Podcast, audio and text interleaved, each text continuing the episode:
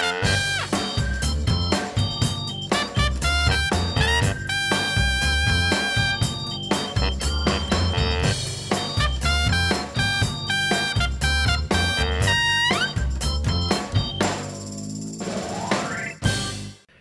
is tijd voor de allereerste C I P-podcast van twintig twintig. En dat beginnen we explosief na een raketaanval in Irak. Ja. Ja, wat was nogal het begin van het jaar, Patrick? Zeg dat, een aanval op Soleimani. Ja, Soleimani zeg jij. Zeg, ja, ik, ik zit al ja, tenminste met die spits van Ajax. Ik zeg, ik zeg dat was trouwens geen goede aanval. nee, nee, want die spits van Ajax die kostte zestien miljoen of zo. Ja. En die, die bakte er niks van. Nee, die kon er helemaal niks van. Nee. Ja. Maar goed, we hebben het nou niet over Soleimani, maar over Soleimani. Soleimani, ja. Soleimani. Ja. Dat is een Iraanse generaal, die is gedood door de Amerikanen. Daar is heel veel ophef over geweest. Ja, nog steeds, hè.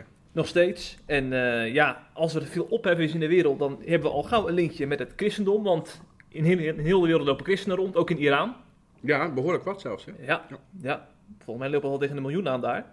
Dus daar gaan we het even over hebben. We gaan het ook hebben over een interessant kerstinterview met Thierry Baudet. Ja, oud, oudjaarsinterview dacht ik eigenlijk. Oh, oudjaars. Ja, het was ja, ja. er tussenin. Ik denk er precies tussenin. Het ging in ieder geval de diepte in, ja, uh, zag ik. Ja, ja, ja, ja. Over het christendom ook. Dus dat is wel interessant. En ook persoonlijk. Ja. Dus dat was wel een uh, leuk interview. Hebben ja. we ook al een artikel over geschreven. Mm-hmm. En dan sluiten we ook weer explosief af in de Palestijnse gebieden, waar de ChristenUnie-fractie momenteel verkeert. Ja, en die hebben een bom doen ontploffen. Ja, niet letterlijk, hè, voor de duidelijkheid. Een figuurlijke ja. bom, ja, ja. Precies, ja. Maar eerst die andere bom die de hele wereld nu bezighoudt. Ja. Uh, om eerst eens een, uh, een beetje een indruk te krijgen van wie die Soleimani is, gaan we luisteren naar Beatrice de Graaf, terrorisme-deskundige. Ze was weer eens bij De Wereld Draait Door. Ja, het is, het is, het is moeilijk om hem in één woord samen te vatten. Uh, uh, Khamenei, de leider van Iran, zei al toen hij nog levende, leefde dat het een levende martelaar was van de Iraanse revolutie. Nu is het een dode martelaar. Dus de, ook opnieuw de woorden van Khamenei. Mm-hmm. Dat geeft al aan hoe enorm gevierd uh, hij in Iran was. Dat was een held, hij had een enorm charisma. Uh, in het buitenland was hij een extreem groot gevaar. Hij was soldaat, hij was spion, hij was rebellenleider en ze noemden hem ook wel de Master of Shadows. Mm-hmm. Hij was eigenlijk verantwoordelijk voor uh, allerlei terreurorganisaties. Hij was wel echt dus een, een, de baas van terroristen. In zoverre klopt het dat hij in Amerika op die lijst werd gezet. Maar hij was niet zelf een terrorist. Hij was de tweede man van Iran. Hij steunde en hij stuurde terroristen aan. En hij was verantwoordelijk. Misschien kunnen we een kaartje even laten zien. Een kaartje van de gebieden rondom Iran. Je ziet die kruisjes. Hij was verantwoordelijk voor een hele as. Hij noemde dat zelf de as of de axis of resistance. De as mm-hmm. van het verzet. De golf van Oman, Jemen, Irak, Syrië, Libanon tot aan de oostkust van de Middellandse Zee. Steunde hij en richtte hij ook terroristische organisaties op. Hij heeft Hezbollah opgericht in vijfentachtig. De Houthi-rebellen werden door hem uh, gefinancierd. Allerlei militia's. Uh, nou, daar was hij voor verantwoordelijk. Allerlei Sjiitische terreurorganisaties. Nou, één ding is duidelijk. Uh, Soleimani was geen uh, kruidenier. Hij was echt wel een man die van wanten weet. En uh, toch, ja, toch komt een beetje de categorie I S-terreur eigenlijk, nou, als ik nou, dat zo nou, hoor. Nou, nou, nou, nou, dat is natuurlijk niet waar. Hij streed tegen I S, hè? Ja, oh ja, daar komen we zo nog op ja, trouwens. Daar komen we zo nog Want, op. Want uh, je, bent, je bent weer eens volledig eenzijdig. Ashwin Elian, heeft, die schrijft columns in uh, Elsevier. Ja, ja, een ja. man die gevlucht is uit Iran, dus ja. hij weet echt waar hij het over heeft. Ja. En hij maakte korte metten met alle uh, mainstream media dat wat uh, uh, voorzichtigjes schreef over Soleimani. Ja. Hij schreef dus: president Trump heeft absoluut gelijk wanneer hij stelt dat Soleimani bloed van duizenden Amerikanen en nog eens duizenden moslims aan zijn handen heeft. In de oorlogen die Soleimani in Jemen, Irak Syri- en Syrië ontketende, zijn duizenden moslims om het leven gekomen.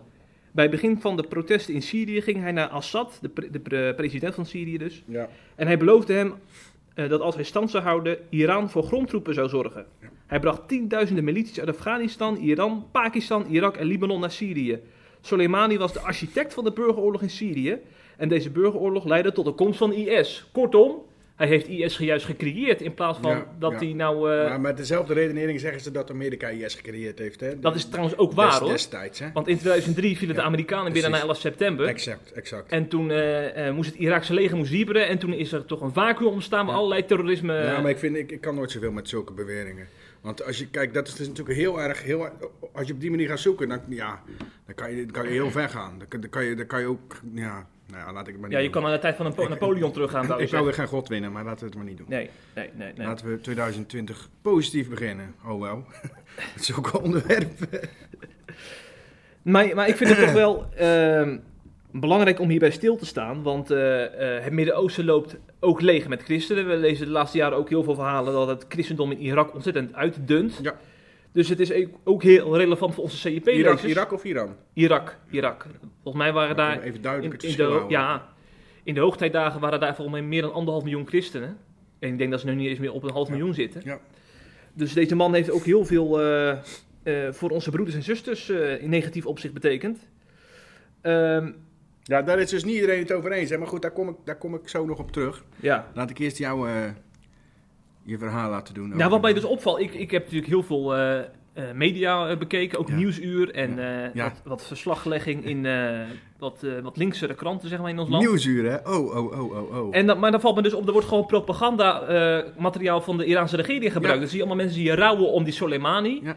En dan, dan spreekt je vervolgens iemand uit Iran zelf, of ja. die daar vandaan komt. En die zegt dan van, ja, maar die krijgen ervoor betaald hoor, zegt hij dan. Ja, ja. Net als in Noord-Korea, dan moeten ze huilen om de, om de gedode leider. Ja. En dan wordt het uitgezonden op de, op de propagandakanalen. En dan wordt het gewoon overgenomen. Ja, en Nieuwsuur interviewt mensen die gewoon uitgesproken anti-Trump zijn. Hè? De, bij China komt, uh, komt die schoonzoon van Pelosi weer aan tafel zitten. Nou, dan weet je van tevoren al wat voor verhaal dat wordt. Pelosi is uh, de vrouw die, uh, die dat impeachment gestart is hè, tegen Trump. Ja, van de Democraten is ja. zij.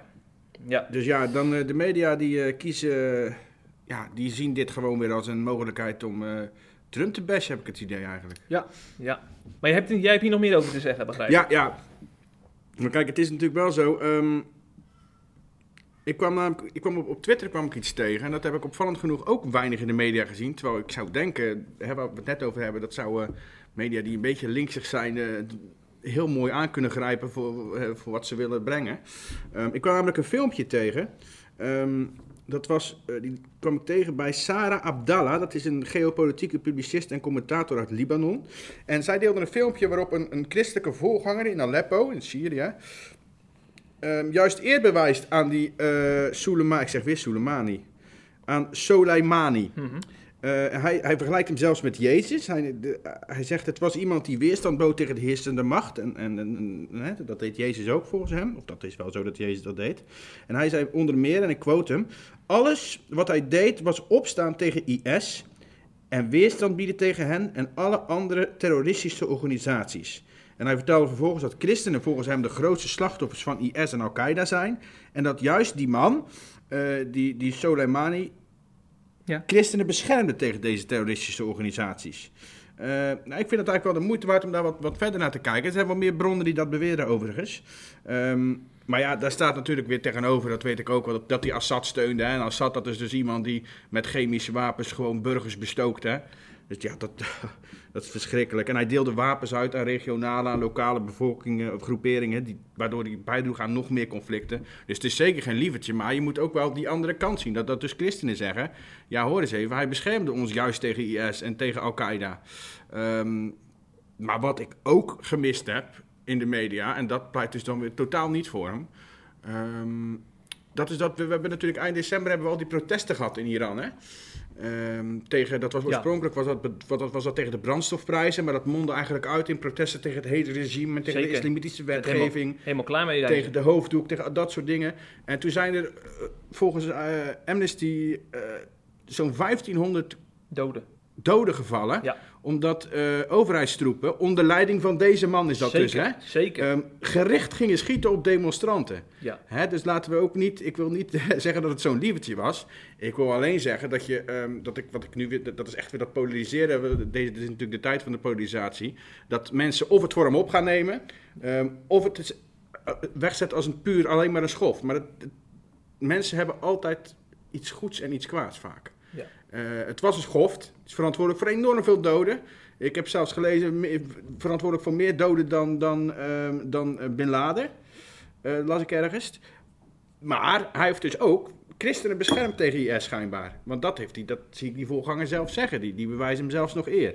Dus hij heeft ook schijnbaar wel goede dingen gedaan. Nou ja, het punt is volgens mij meer dat uh, dit soort landen een dictator nodig hebben... om te voorkomen dat uh, uh, terroristische groeperingen groot kunnen worden in die regio. Dus zo'n Assad en zo'n Gaddafi...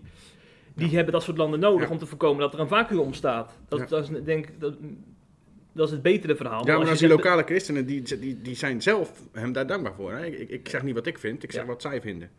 Ja. Ik, ik vind dat wij daar... Een aantal ik, christenen zijn, is daar dankbaar ja, voor. Ja, ja, nou die, die regio wel veel. Syrië heb ik het nu over, hè? Ja, die zijn dankbaar voor Syrië. De Assad vooral. Ja, ja, ja en hij, is, is hij, hij, heeft natuurlijk, uh, hij heeft Assad natuurlijk uh, militair gesteund, ja. Hè? Ja. Dus, dus, dus hij streed daar letterlijk, ja. op hij, zijn manschappen, um, tegen I S en tegen Al-Qaeda en tegen Zeker. andere terroristische groeperingen. Dat zien zij natuurlijk om zich heen, hè? Ja. Iedereen bekijkt natuurlijk vanuit zijn mm-hmm. eigen positie. Ja. Ja. Um, maar goed, dat, dat, is, dat is wat ik tegenkom. Ik, ik, vind het, ik denk dat het heel lastig is. Ik denk dat om een goed en stabiel uh, en, en evenwichtig oordeel te vellen voor ons. Mm-hmm. Um, want het is heel ingewikkeld, hè, alles daar. Veel ingewikkelder dan, dan dat mensen of de media doen voorkomen. Absoluut. Ja, daarom moet je maar alle, zoveel mogelijk kanten van het verhaal bekijken. Precies. En dan is het ook goed om te bellen met bijvoorbeeld Farshid Sayyedi Mehdi. Dat is een uh, man die zijn wortels heeft in Iran en in Nederland uh, is gaan wonen. En hier een... satellietzender is gestart om het evangelie te brengen in Iran. Heel mooi. Bijzondere bediening heeft die man. Ja. En uh, ik heb hem gisteren even kunnen spreken over die uh, protesten in Iran en over de dood van Soleimani. En hij uh, zit dus echt op de lijn van uh, ja, mensen die met Trump eens zijn met die aanval. Hè? Dus, want hij is heel blij dat er eindelijk eens een keer een grens is gesteld aan die man van tot hier en niet verder. Omdat hij vindt dat... Uh... Ja, verder zal die niet meer komen, nee. Dat is één ding dat zeker is. Maar hij wees eigenlijk... Ik ga, ik ga daar niet te veel in herhaling vallen. Maar hij wees ja. ook dus op de eenzijdigheid van de media. Hè, dat, ja. uh, dat, toch vooral, dat hij alleen maar christenen spreekt in Iran die juist blij zijn met, met die aanval van Trump. En uh, wat misschien ook wel interessant is om te, om te melden... is dat zijn... Uh, Zijn bedrijf, dat is dus ook aangevallen vanuit Iran, nog uh, afgelopen maanden ook, toen die protesten op gang kwamen, waar je net naar verwees. Online, online aangevallen. Ja, ja cyberaanval. Ja. Omdat hij dus inderdaad uh, het evangelie wil brengen in, in, uh, in die regio. En dan zie je ook dus dat, dat die machthebbers in Iran er alles aan doen om uh, alles wat niet in een straatje past, om daar korte metten mee te maken. Hè? Dus niet alleen fysiek op straat, dus dat mensen daar moeten vluchten naar een mm-hmm. ander land, omdat ze hun geloof niet mogen beleven of zo. Mm-hmm. Maar ook dus omdat ze gewoon digitaal... Uh, hun bediening willen, uh, handen en voeten willen geven in, uh, in Iran, wat dus blijkbaar niet kan. En, uh, maar wat ik dan ook wel weer bijzonder vind aan die man, dat, uh, dat hij zich daar niet bij neerlegt en dat hij ook juist wijst op de andere kant. Namelijk dat hoe meer uh, haat er wordt gezaaid vanuit die uh, Iraanse machthebbers, hoe meer moslims de islambeu zijn en uh, zich van het regime afkeren, maar ook van hun geloof afkeren zelfs. Hij krijgt heel veel berichten... Uh, vanuit zijn netwerk van mensen die, uh, die geïnteresseerd zijn in Jezus, die uh, echt Jezus willen volgen. En er zijn ook heel veel bewijs, is ook heel veel bewijsmateriaal van verschenen in de media afgelopen jaren, dat het ook echt groeit. Ik heb gelezen dat de Amerikaanse tak van Open Doors spreekt over achthonderdduizend christenen nu in Iran, terwijl dat in de begin jaren negentig nog honderdduizend was. Ja. Ja, door dat soort satellietzenders bereik je natuurlijk ook enorm veel mensen die uh, de islambeu zijn. Dus zo belangrijk is dat werk van die man dus, hè? Ja. Echt bijzonder. bijzonder en ik vind, ja, dat moet natuurlijk ook vooral blijven vertellen. Niet alleen over Soleimani, maar ook over wat er allemaal ondergronds gebeurt in dat soort landen. Er ja. gebeuren heel veel mooie dingen. Ja. Mooier dan hier eigenlijk, hè? Ja, ja, zeker. In dat zo geprezen Vrije Westen. Want ja. daar, uh, ja, de secularisatie die neemt hier alleen maar toe en toe en toe. Ja. Blijft bijzonder, hè? Om, als je daarover nadenkt. Zeker, zeker. Wat ook bijzonder is, is dat uh, er vooraanstaande politici zijn die zich openlijk uitspreken voor het... cultuurchristendom natuurlijk. Ja, Thierry Baudet bedoel je? Ja, zeker. Zeker wel. Recht, ja, de enige recht is natuurlijk niet de enige die zich inzet voor, uh, voor cultuurchristendom. Hè? Um, maar hij is daar inderdaad wel uh, een volvechter van. En zeker de laatste tijd spreekt hij zich daar steeds verder over uit. Het is onder meer, uh, heeft het tot die breuk met Henk Otten geleid. Hè? Die, die, die, uh, of tenminste, dat was natuurlijk, dat, dat gebeurde, was veel meer gebeurd. Maar ja. een, een groot meeschil tussen hen was dat... Uh, Uh, Henk Otten het beu was dat hij liep, zo liep te flirten met het christendom destijds. Ja, dat zei hij toen in het N R C Handelsblad. Ja, heeft hij in een interview gezegd, precies. Omdat hij er helemaal klaar mee was. Nou, uh, Baudet is er uh, helemaal niet klaar mee. Integendeel, hij was um, afgelopen jaar, dat klinkt zo lang geleden, hè? Ja. Maar goed, dat is dus nog maar twee weken terug. Of een week? Nee, ja, een week zelfs. Een week terug was hij te gast uh, bij het programma De Diepte in... Um, op de N P O, een radioprogramma. En daar was een, uh, een uitgebreid interview uh, met uh, Margie Fixen. Of Margie Fixen had dat met hem natuurlijk. Um, en daarbij kwam onder meer zijn voorliefde voor de christelijke cultuur ter sprake. Dat was, dat was een heel interessant interview. Ik heb het helemaal geluisterd, want ik vond ook de andere dingen heel interessant. Maar het ging echt voor een groot gedeelte over de christelijke cultuur. Um, ik heb er wat, wat, wat twee citaten uitgehaald die ik wel, uh, waar ik wel wat over wil zeggen. Dus ik, nou ja, laat het eerst maar horen, zou ik zeggen. ben benieuwd. Ik realiseerde me dat ik veel impliciet christelijker was dan ik ooit me had gerealiseerd. Ja. Dus allerlei waarden die wij hier hebben in het Westen en die we voor, waar ik in ieder geval, voor, voor, voor, voorkomen vanzelfsprekend achten. Zoals gelijkheid tussen mannen en vrouwen, maar ook, wat ik net noemde, die vrijheid van kritiek. Dat is zoiets bijzonders, hè? Dat wij, wij omarmen de, de spotprenten bijvoorbeeld in de kranten, maar ook gewoon de, de kritische houding ten opzichte van theologie, het natuurrecht. Dat maar dat soort wijs vragen. Je allemaal wel toe aan, aan christendom? Nou, die zijn in ieder geval uh, in heel grote mate gestuurd en, en gestimuleerd door het christendom, ja. ja. Het natuurrecht ja. is, vormt de basis van het christendom. En, en de islam verwerpt dat. Uh, kritiek hebben, uh, afvalligheid, geloofsafvalligheid... Ja. is de basis van het christendom. Ja. Want het christendom hamert op de gewetensvrijheid van de mens. Ja. Dat is het uitgangspunt van het christendom. Ja.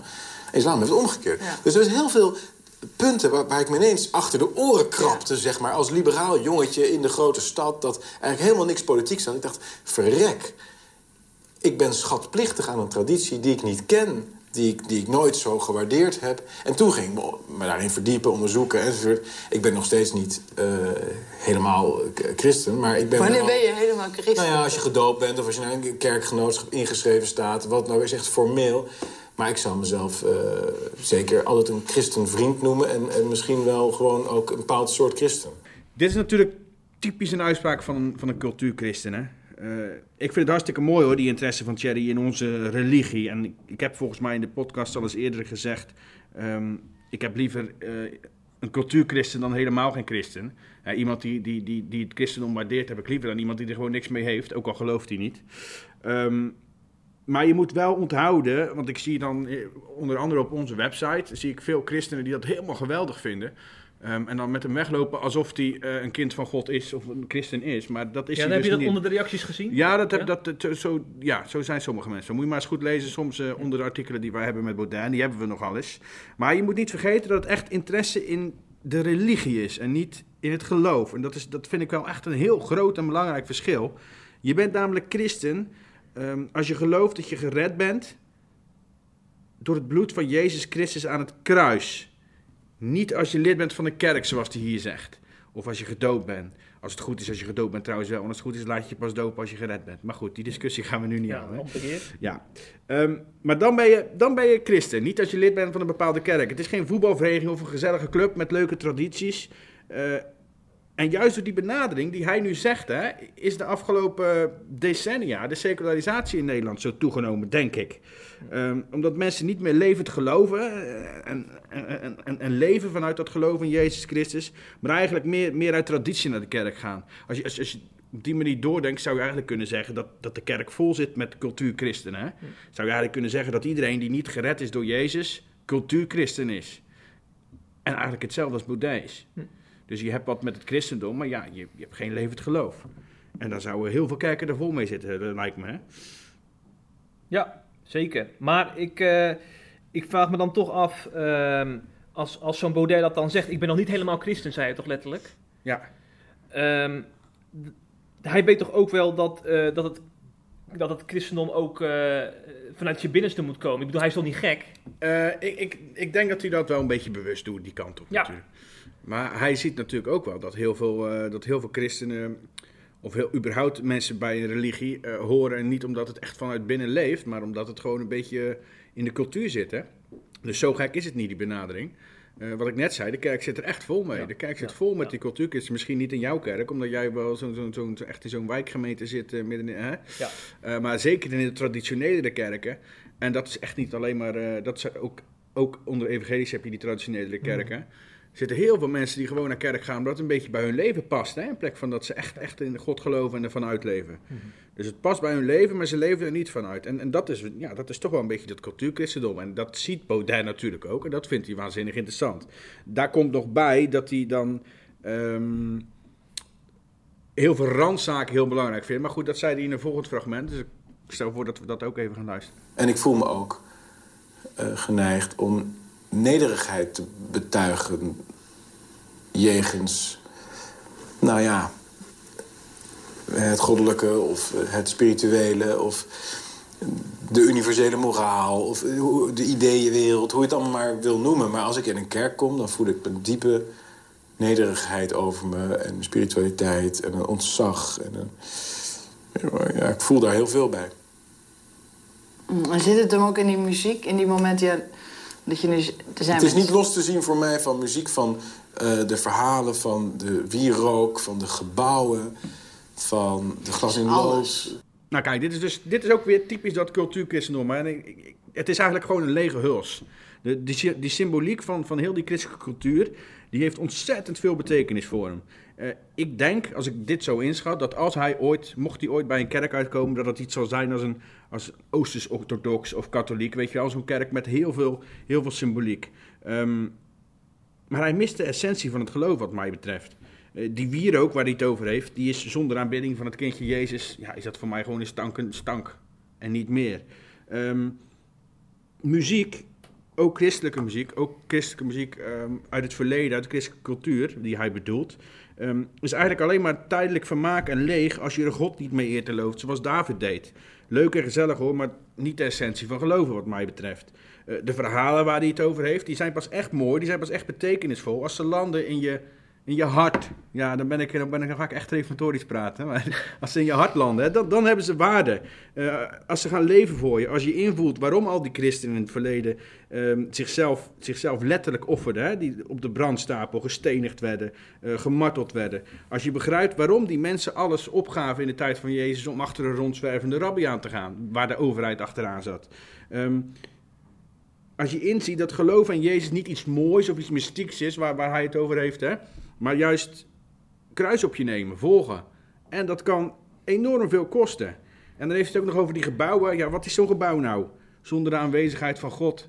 Uh, we hebben het bij de Notre Dame gezien. Dat is een van die gebouwen waar hij het over heeft, ongetwijfeld. Mm-hmm. Er hoeft maar een stuiger tegenaan te gaan staan en iemand maakt een foutje aan het werk is en heel het gebouw gaat in vlammen op. Het is helemaal niks. Het gaat niet om...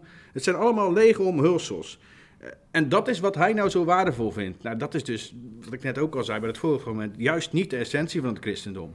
Dus daar slaat hij de plank wat mij betreft helemaal mis. Ja. Nu is het wel zo, nou lijkt het alsof ik alleen maar negatief over het ben. Dat is niet zo, want zoals je weet draag ik Baudet een heel warm hart toe. Um, dan moet ik daar wel bij zeggen dat ik de laatste maanden iets kritischer ben geworden. Um, maar we moeten niet gaan doen alsof hij nu ineens christen is, hè? Omdat hij dit zegt. Omdat hij zegt dat hij met geloof bezig is. Aan de andere kant... Um, zie ik het wel als iets meer dan een cultuurchristen. Want een cultuurchristen geeft echt alleen maar om die gebouwen en die muziek. Hè? En hij geeft in het interview, en dit is echt wel de eerste keer dat ik dat hoor van hem... en dat verraste mij dus ook... Um, geeft hij aan dat hij echt oprecht op zoek is naar God. Ja, ja. Um, want die vrouw die vraagt op een gegeven moment... Uh, heb je dan ook een zoektocht naar God gehad? En dan zegt hij, nou, nog steeds. Ik ben nog steeds op zoek. Hè? Dus hij is er echt van overtuigd dat er meer is... en daar is hij best veel mee bezig. En op nu zei hij zelfs... Um, dat hij niet gelooft dat het klaar is na de dood, hè? Dat, dat er meer is na de dood. Dat, daar gelooft hij gewoon niet in, dat, dat de dood dood is, zeg maar. Um, en hij zei, op een gegeven moment gaf hij ook een grens aan. Dus toen werd het doorgevraagd door, door Margie. Toen zei hij dat het wel heel persoonlijk werd. Dus eigenlijk, dus dat, dat vond ik ook wel opvallend. Um, nou kan dat ook een politieke keuze zijn, maar dat, dat, zo schat ik het eigenlijk niet in. Ja, als hij dit soort interviews doet, dan is het echt helemaal oprecht en uh, ja, dat, dat, ja, spontaan. Precies. En als ja. jij dan zegt, het wordt heel persoonlijk, dat, dat vind ik ook wel heel opvallend. Dan, dan is ja. het niet zomaar een glad praatje. Dan is het ook wel iets van, nou, daar wil ik eigenlijk niet over praten. Mm-hmm. Dus ja, ik zou er eigenlijk wel heel graag over door willen praten met hem. Ja. Dat zou wat zijn, het C I P-interview met Baudet. Ja. Hè? Zo vlak voor de verkiezingen. En dan de over het geloof vooral, hè? Ja. Ja, ja. Dat zou geweldig zijn. Maar goed, in ieder geval, persoonlijk ben ik ervan overtuigd dat hij um, in eerste instantie, dat geeft hij ook aan... Um, de cultuur rondom het christendom, van het christendom, enorm is gaan waarderen. Terwijl hij niet zo is opgevoed, geeft hij ook nog heel duidelijk aan... Hè, dat, hij, dat hij op later heeft aangekwam van... joh, uh, ik ben schatplichtig aan die, aan die christelijke traditie. Um, en dat hij daardoor uh, ook geïnteresseerd is geraakt in God zelf. En dat hij nu echt bezig is met een oprechte, oprechte zoektocht naar God. Hij vertelt bijvoorbeeld ook wel eens dat hij wel eens diensten bezoekt... Hè, of, een, of een katholieke mis. Um, nou, ik vind het heel mooi en bijzonder en het stemt me ook hoopvol... Moet je je voorstellen dat zo'n man tot geloof komt. Zo. Dat zou echt wat betekenen in Nederland, hoor. Ja, ja, ja. En het kan, hè? Het kan helemaal. Dat kan zeker, ja. Ik bedoel, ik heb, ik heb heel wat mensen in mijn C I P-carrière tot geloof zien komen. En daar zitten echt wat randfiguren bij, kan ik je vertellen, ja, hoor. En hij is geen randfiguur. Nee. Laten we even die insinuatie weer terzijde schuiven, Jeffrey Schipper. Ja, dat heb je weer goed gedaan. Ja. Over randfiguren gesproken. Ja, dan niet... Nee, Joël zeg... Voordewind. Nee, nee, nee. nee dat, kun je... dat ga je niet maken, hè? Nee, nee, ik bedoel de Palestijnen. Oh, ik wou zeggen. Ik wou zeggen. Ja, de Palestijnen. Dat was een grapje. Ja. Ze bevinden zich overigens uh, op de rand van Israël en de Palestijnse gebieden, want zij uh, zijn momenteel in Israël om beide groepen te bezoeken. Ja, en dus met de hele fractie. Alles. Toen gebeurde er van alles ineens. Toen gebeurde er van alles. Gisteren. Uh, ze stonden ze op het punt om uh, uh, Palestijnse politici te bezoeken daar. Ja. En uh, dat werd op het laatste, laatste moment werd het afgezegd. Dat meldde de, de Telegraaf. En als de Telegraaf het zegt, dan, dan is het ook zo. zo. Ja, absoluut. Gaan we gewoon vanuit. Ja. En... Uh, Uh, ik dacht, ja, dan, dan blijft het gewoon bij een afzegging en dan is het daarmee gedaan. Maar dan lees je vervolgens nog een toelichting van de Palestijnse vertegenwoordiging in Den Haag. Het is ongelooflijk wat ze dan schrijven over Voordewind. Alsof het een soort van uh, satansfiguur is. Ja, uh, ja pa- uh, Voordewind wordt gewoon weggezet als een anti-Palestijn. En misschien is het even goed om te quoten uit die uh, verklaring van de Palestijn, uh, Palestijnse vertegenwoordiging in Den Haag. Uh, want ze schrijven dus dat... Um, Uh, meneer Voordewind zich heeft verbonden met de meest extremistische Israëlische kolonistengroepen en politici. Dat, dat is nogal taal. Dat is gewoon Kuzu-taal. Dit is Kuzu-taal. Maar ja, ik, ik moest wel een beetje uh, glimlachen erom. Want ik dacht van ja, Voordewind, ik zie Voordewind persoonlijk als een toch vrij genuanceerde man met het hart op de juiste plek. Die ook in het ingewikkelde, complexe Palestijns-Israëlische conflict... Uh, oprecht het geluid wil horen van zowel de Israëlische als de Palestijnse kant. Nou, nou, nou, nou, nou, nou sla je oh, wel een nu, beetje... Nu ga je hem onderbreken. Nou, nou sla je wel door, ja. Okay. Hij is natuurlijk wel eenzijdig op dat gebied en dat mag ook. Ja, maar noem, noem eens een eenzijdig punt dan. Hij is alleen maar bezig met pro-Israël lobby natuurlijk. Ja, waarom? Omdat hij ook uh, wil uh, voldoen aan wat de interna- internationale maatstaven over Israël en Palestina zeggen. Hij luistert niet naar zeg maar, de lob- lobbygroepen die Israël... Uh, ja, hij luistert naar zijn achterban. Nee, nee, nee, nee. nee. Ja, wow. Maar ja, goed, jij bent net zo'n mannetje, dus ik kan wel jouw discussie aangaan, maar jij bent precies hetzelfde. Ja, maar je weet ook wel, Patrick, er is een enorme grote lobby aan de gang, zowel in politiek Den Haag als in de rest van Nederland, met allemaal maatschappelijke organisaties ja. die willen doen alsof Israël geen bestaansrecht heeft. Vreselijk, en ik zie dat er aan de andere kant een lobby, aan, uh, aan, uh, een lobby bezig is met mensen, waaronder meneer Voordewind en meneer Schipper, die, uh, die doen alsof Israël het uh, grote liefste uh, jongetje van de klas is en niks fout doet. Uh, en dat is ook niet zo. Snap je? Ja, maar en, dat heb ik voor de wereld nooit zien zeggen, hoor. Dat zeg ik, nee, ik overdrijf natuurlijk net ja. als jij net deed.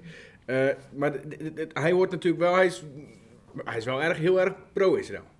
Ja, ja nee, en, en dan, vriend van Israël. En, en, als je, en dan, ben je, dan ben je geneigd, dat snap ik ook wel, dan ben je geneigd af en toe om dan uh, uh, dingen die fout zijn van, van Israël door de vingers te zien. Of, of niet te willen zien, of, of, of niet kunnen zien.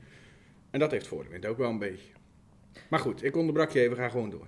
Nou, ik wil gewoon, laten we gewoon even naar de feiten gaan, want uh, uh, het Hof van Justitie van de Europese Unie heeft dus eind vorig jaar bepaald dat producten uit de betwiste gebieden, hè, dus het is in de westelijke Jordaanoever, de Golanhoogte en Oost-Jeruzalem, mm-hmm. dat producten mm-hmm. uit die gebieden dat die een label moeten krijgen. Mm-hmm. Uh, omdat, ja, dat wordt dus internationaal niet erkend als Israëlisch gebied. Ja. En zo kun je dat dan inzichtelijk maken. En uh, dat is ook opgelegd aan alle Europese landen. En uh, Voordewind is er tegen ingegaan met een motie van, uh, ja, daar moet Nederland niet in meegaan. Die motie is aangenomen door een Kamermeerderheid. En uh, dan denk ik, als, als zo'n, op een democratische manier zo'n motie wordt aangenomen. En Voordewind heeft ook, uh, heeft ook alle internationale wetgeving naast zich, hè, want er wordt gewoon heel selectief hiermee omgegaan. Ja. Turkije heeft Noord-Cyprus bezet en daar hoor ik deze mensen dan weer niet over, alsof die geen uh, label moeten krijgen. Dan. Ja, maar, maar ik... Ja. Ja, maar dan denk ik van, Voordewind die, die op zoek naar rechtvaardigheid, ja, zoals je, iedere politicus zou moeten doen. Ja, daar ben ik het ook wel mee eens. Het is ook niet dat ik aan de andere kant van Voordewind sta, of aan de andere kant van jou. Ik, ben, uh, ik, ja. ik zie mezelf ook als een vriend van Israël. Ik zeg alleen, um, ik reageer alleen op het feit dat jij zegt, hij is uh, genuanceerd daarin. Nou, dat vind ik niet. Hij staat volledig aan de kant van Israël en ziet daardoor dingen die Israël fout doet niet. En dat doet hij vaak als tegenhanger. Ik heb daar ook wel eens over gesproken met mensen van ChristenUnie en S G P, hè, die daar gewoon allemaal onbekend staan. Um, dat doen ze vaak ook bewust als tegenhanger van die lobby die je net noemt. Maar dan, dan loop je dus het gevaar dat je zelf niet, ook niet meer genuanceerd bent. Snap je wat ik bedoel? Da- dat is mijn punt. Ik snap jouw N- punt wel. Niet dat ik tegen Israël ben, helemaal ja. niet. Ik sta op heel het verhaal gewoon helemaal aan de kant van Israël. Ja. Nee, maar ik snap jouw punt heel goed. Alleen mijn punt is dan vervolgens weer...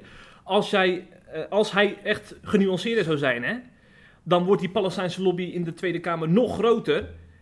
En uh, juist omdat hij zich zo hard maakt voor Israël, komt er nou een beetje eigenlijk een balans in die, in die hele uh, discussie, in deze hele kwestie. Want die Palestijnse lobby is zo groot geworden dat die balans nu zoek is. En juist omdat voor de wind daar wat stevig ingaat. Maar wat jij dus eigenlijk zegt is, omdat iemand anders uit balans raakt, moet ik de andere kant op uit balans gaan. Zodat, zodat het in het midden blijft. Dat zeg jij nu. Nee, maar ja, dat kun je, is wat je zegt. Je jij zegt de... Mensen raken uit balans uh, uh, naar, naar links toe. Ik, het gaat even ja. niet om politiek links en nee. rechts, hè? Naar links toe. Mm. Weet je wat ik dan ga doen? Ga ik helemaal naar rechts hangen. Ja, ja, ik door dat... bij de feiten te blijven, dat ik, kan. Maar ik zie dat... Ja, nee, door bij je eigen geselecteerde feiten te blijven. Ja, nee, maar, maar ik zie dat... Je kan beter zelf... Want je verwijt, iets, je verwijt hen iets en vervolgens ga je eigenlijk hetzelfde doen, alleen de andere kant op. Je om het weer recht te krijgen. Je kan beter zelf recht blijven gewoon. Ja, maar dat, dat is, volgens mij doet hij dat ook. Maar moet hij dat heel fel doen om, om, die, om die mensen wakker te schudden? Ja. Ja, hier gaan we niet uitkomen. Nee, ik denk dat dus niet. Laten we maar gewoon doorgaan. ik, ik denk maar je snapt niet. Wel mijn punt, neem ik aan. Ja, ja, ja, ja, ja, heel goed. Zeker. Maar laten we gaan naar de reacties op, op uh, deze afzegging van uit Palestijnse hoek. Uh, want uh, Segers en Voorin hebben ook gereageerd, toch? Ja, ja, Segers reageerde vrij snel al op Twitter. Um, met de volgende woorden. Dan heb je de kans om jouw kijk op het conflict te delen. En dan weiger je opeens ons te ontmoeten. We hadden graag ook naar Hanan Asrawi geluisterd. Uh, ook Voorwind zelf reageerde snel. Ook weer via Twitter trouwens, want het is toch een heerlijk medium. Hè? Ja, zonder Twitter hebben we geen leven. Jongen, jongen, jongen. En Voorwind reageerde... Palestijnen zeggen net plotseling de afspraak af met de ChristenUnie-fractie in Ramallah. Onverstandig om het gesprek niet meer aan te gaan met de C U. We hadden graag de Palestijnse kant gehoord met betrekking tot de situatie hier. En, en dat vond ik wel bijzonder, in het... Irak en Iran van nu. Dus hmm. over de situatie waar we het net over hadden. Ja. Daar wilde hij dus ook over praten. Vind ik ook opvallend. Dat zie je nou, Kuzu trouwens nog op Twitter. Hè? Ik wil de kant van de, van de Israëli's ook eens horen. Nee. Valt mij op. Ik, ja, ik volg Kuzu niet op Twitter. Oké, okay, ga maar door dan. Ik dacht dat hij daarvoor naar Israël was gegaan laatst. Om hun kant, Om hun kant te horen. Ja. Ja. Ja, wel met de Palestijnse vlag in zijn hand. Dat wel, ja. Maar goed, toen kwam die verklaring uit, hè, die jij net al noemde, van die uh, ja. pipo's in Den Haag. Mm-hmm. Um, en daar reageerde uh, Segers ook weer op, uh, met, um, en ik quote, afgezien van het feit dat onderstaande kritiek, en heeft dus over die verklaringen, op Johan Voordewind misplaatst is, bepalen wij zelf de samenstelling van onze C U-delegatie.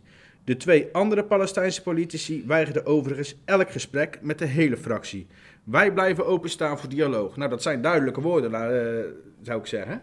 Um, tot slot retweette hij ook nog een bericht van Hannah Luden. Dat is de directeur van C I D I, hè?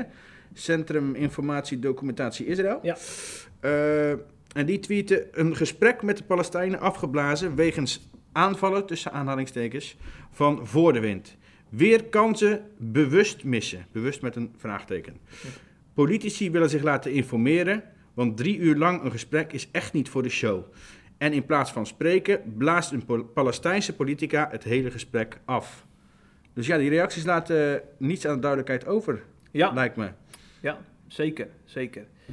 Ja, na onze discussie vraag ik me af of, we nog, of ik nog mijn laatste punt nog me, uh, moet maken. Ja hoor, ga je gang. Ja? Ja hoor. Oké. Okay. Uh, nou, ik vroeg, me, ik vroeg me dus af van, uh, zou die voordeel weer nou echt zo eenzijdig zijn? Want als je nou die, die, die felle bewoordingen over zo'n politicus ziet, dan ga je er zelf toch ook twijfelen van, uh, is, is die man dan wel echt zo uh, kosher? En, uh, of hallo? Of hallo.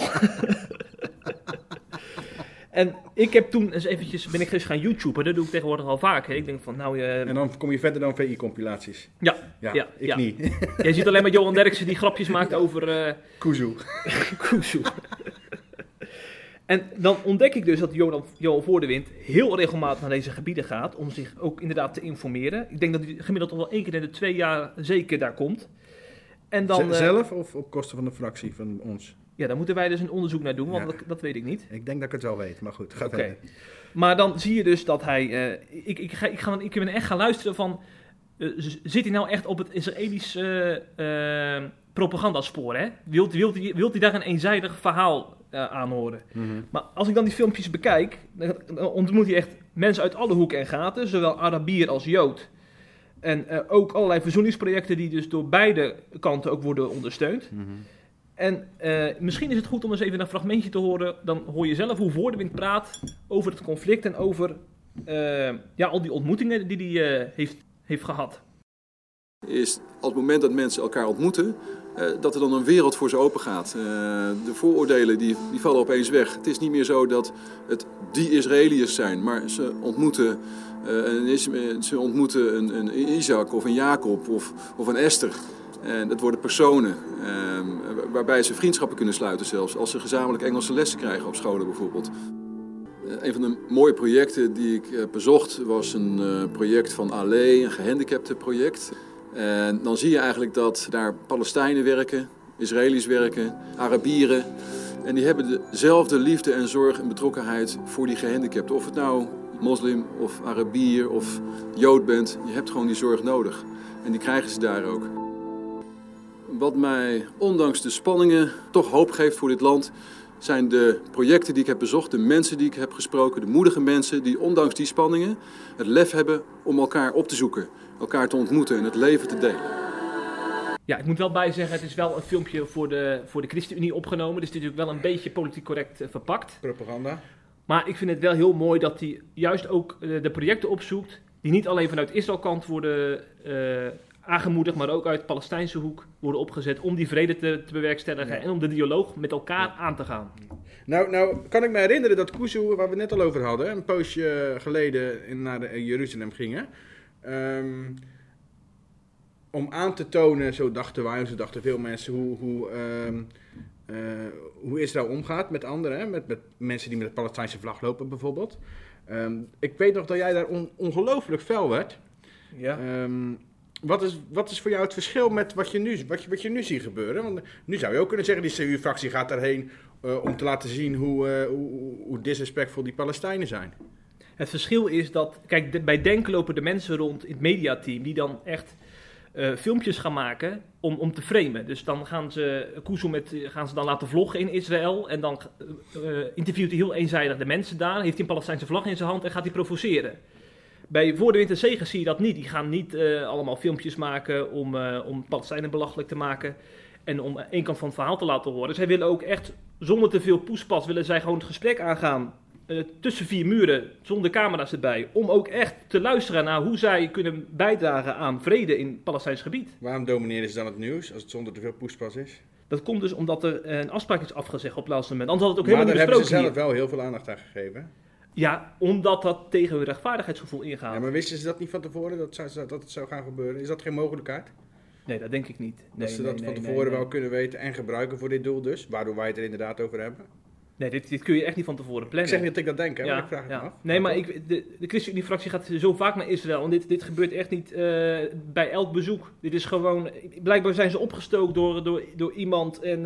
Ja, heeft het niet met die motie van laatst te maken? Laatst werd voor ja. de wind... Uh, beschuldigd dat hij samen met de Israëlische ambassadeur dat ja, die motie had samengesteld. Door die uh, Haaretz, ja. hè, die, die linkse krant daar. Ja, dat zou hij dus uit die krant hebben gehaald. Maar ja. Uh, ja, dat heeft hij gewoon heel eenzijdig heeft hij dat geïnterpreteerd. Is dat nou dezelfde motie als waar je het net over had trouwens? Of was het weer een andere motie? Ja, volgens mij gaat het over dezelfde ja, motie. Ja, ja, ja. ja, ja. Oké. Okay.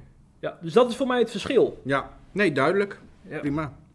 En uh, we gaan volgende week gaan we weer verder, Patrick, want het nieuws barst natuurlijk ook de komende weken weer los. Het is geen komkommertijd, zoals nee, je weet. Wat gaat er gebeuren dan? Nou, ik verwacht dat we volgende week dan weer over Iran gaan hebben, want is de vraag is, gaan ze nog terugslaan naar die Amerikanen? Ja, ja. Dat zou de komende week kunnen gaan gebeuren. En we hebben weer geweldige verhalen komende week, hè? Oh ja? Heb jij verhaal. een tipje van de, de sluier? Ik zou één tipje van de sluier. Ik heb een, uh, een geweldig interview. Uh, morgen komt dat al online, geloof ik, met Jan-Kees de Fijter. Um, een hele bijzondere man die ik gesproken heeft. Die, uh, is, is, uh, op zijn zeventiende werd hij vader. Um, en die is zijn dochter verloren op zijn twintigste. En op zijn drieëntwintigste um, pleegde zijn vrouw zelfmoord. Dus die heeft heel veel meegemaakt in zijn leven. En daar heeft hij uh, uitgebreid over verteld. En dat is een heel bijzonder verhaal. Dus ik zou zeggen, lees het. Zo. Moet je trouwens wel C I P plus lid voor zijn. Ja, zeker. Ja, en dus als je dat nog niet bent... Volgens mij kun je ook zelfs een vakantiereis winnen. Ja, die, die is er nog steeds niet uit. We, oh. Als we de tienduizend leden bereiken, dan uh, uh, wordt er een prijs... Uh, voor, of is het de tienduizend lid die het krijgt? Ik weet het even niet meer. Volgens mij tienduizend lid. Ja, precies. Nou, die krijgt een, een reis, een behoorlijke uh, prijzige reis ook. Ja. Dus ik zou zeggen, word lid. En wie weet, win je een reis. Win je ja. een prijs. En dat is een reis. Super. En wij gaan weer aan de slag. Ja, wij gaan weer werken, ja. Patrick, bedankt voor de podcast. Ja, jij ook bedankt. En nog hè? Een gelukkig tweeduizend twintig. Ja. Dat, hey, dat hebben we helemaal niet ja, tegen de luisteraars ja, de luisteraars gezegd, natuurlijk ook. Jongen, jongen, jongen. Ja. Ik zou zeggen, ga je gang. Beste C I P-podcast luisteraars. Wij zijn blij dat we jullie elke week blij mogen maken met het laatste nieuws. Ja. En omdat we nou natuurlijk in de loop der jaren een band hebben opgebouwd, wensen wij jullie ook een gezegend, voorspoedig en gelukkig nieuwjaar toe.